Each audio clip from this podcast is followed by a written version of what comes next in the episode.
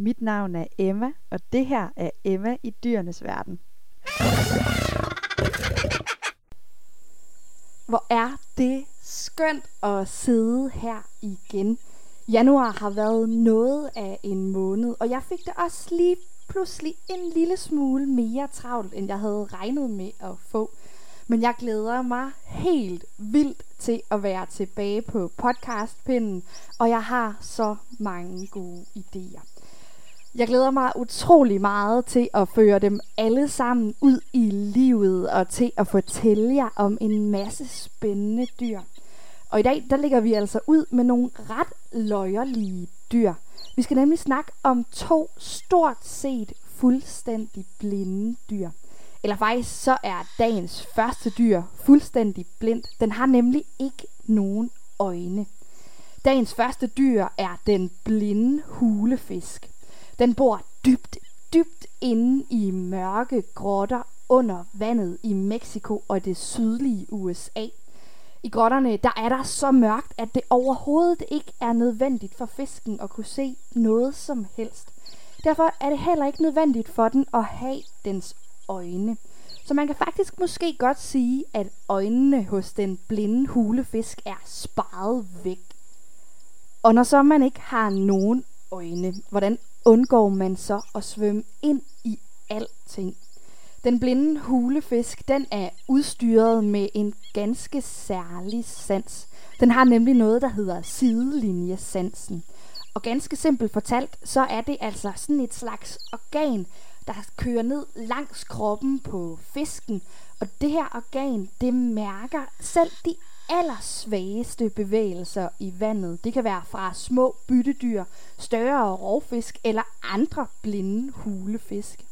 Fisken den registrerer altså også sten og planter og alt muligt andet i vandet, så den undgår at støde ind i det og komme til skade.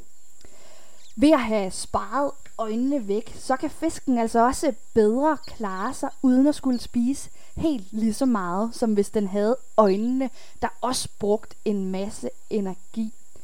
Man mener øh, altså, at det faktum, at fisken her har sparet øjnene væk, gør, at dens energiforbrug er 15% mindre, end hvis den havde dens øjne. Og det er faktisk en lille smule ret smart, for når man bor i de her meget, meget mørke grotter nede under vandet, så er det altså ikke det nemmeste i verden at finde en hel masse at spise. For det er altså ikke lige alle dyr, der kan klare sig i de her meget mørke omgivelser. Den blinde hulefisk er ikke en specielt stor fisk. De kan altså blive omkring 9 cm lange, og det er faktisk hunderne, der er størst.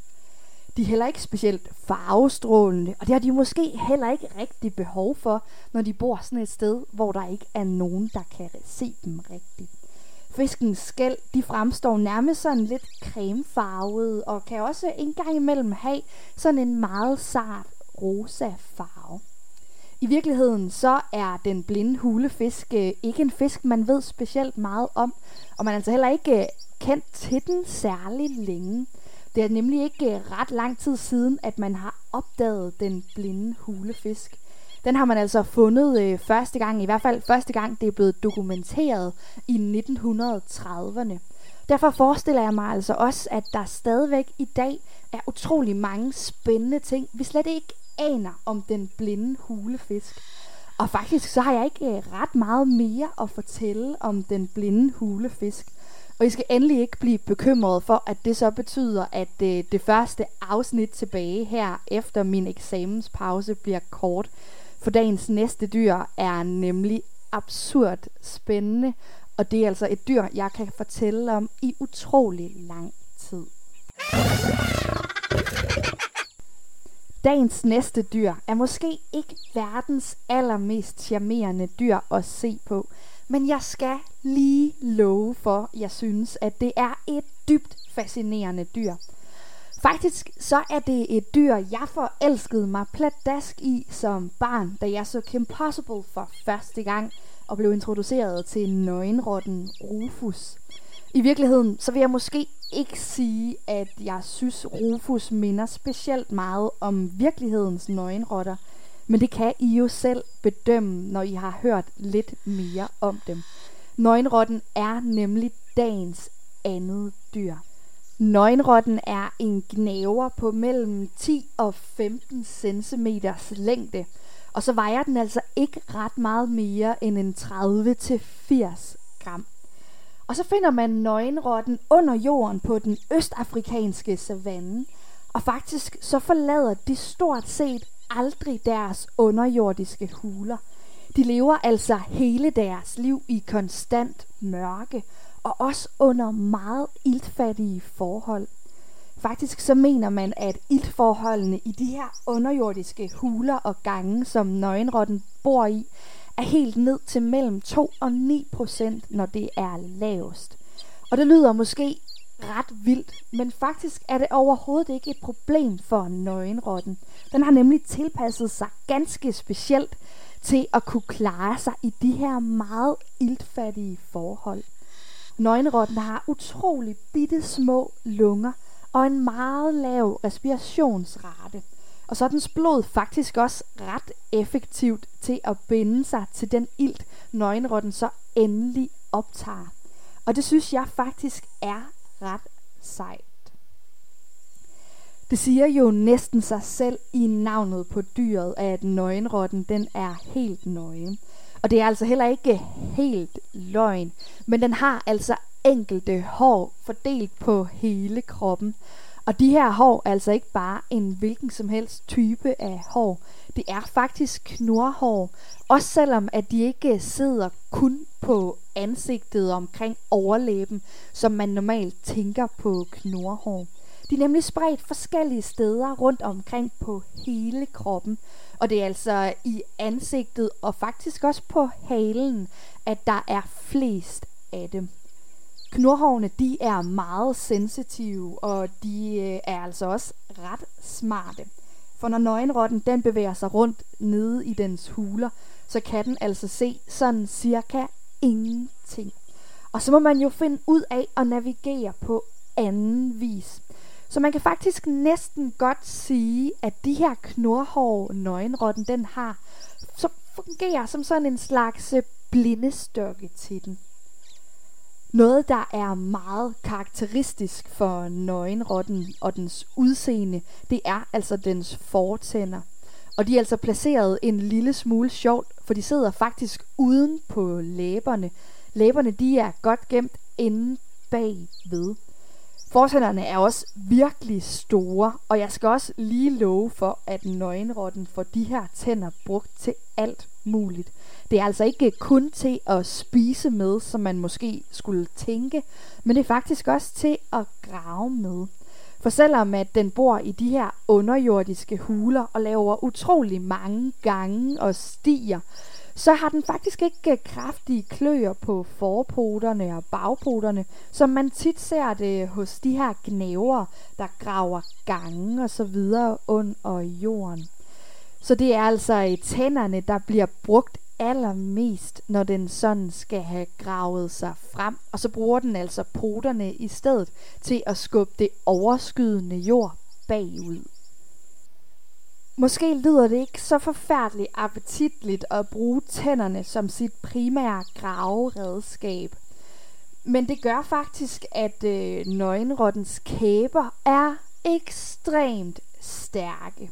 Faktisk så siger man, at kæbemuskulaturen hos nøgenrotter udgør en fjerdedel af den samlede muskulatur i hele kroppen på dyret. Nøgenrotter er flokdyr, eller faktisk så kalder man dem eusociale dyr. Og ganske simpelt betyder det altså, at de lever i et hierarkisk opdelt samfund, eller sådan en meget stor koloni, kan man også kalde det. Kolonien, øh, som er et lidt en udvidet øh, slags familiegruppe, den varierer rigtig meget i størrelse og kan altså øh, være på alt mellem 20 og 300 individer. Og det er altså med overlappende generationer, som øh, ledes af en alt dominerende og utrolig aggressiv dronning. Der findes altså også forskellige typer af arbejdere i kolonien, og de her arbejdere, de har alle sammen forskellige opgaver. Der er både nogen, som skal passe på kolonien og forsvare dem. Dem kalder man soldater. Og så er der altså også arbejdere, der sørger for at grave gange, og nogen, der sørger for at finde mad. Nogen, der sørger for at vedligeholde og rengøre deres bo. Og så er der altså også barnepiger, der passer alle ungerne. Dronningen, hun er den største i kolonien, og faktisk også den eneste, der får lov til at yngle. Hun har nøje udvalgt et par hanner, som hun parer sig med, og resten af flokken, de får altså ikke nogen unger. Det skyldes ganske simpelt, at de faktisk ikke producerer hormoner nok til at kunne reproducere.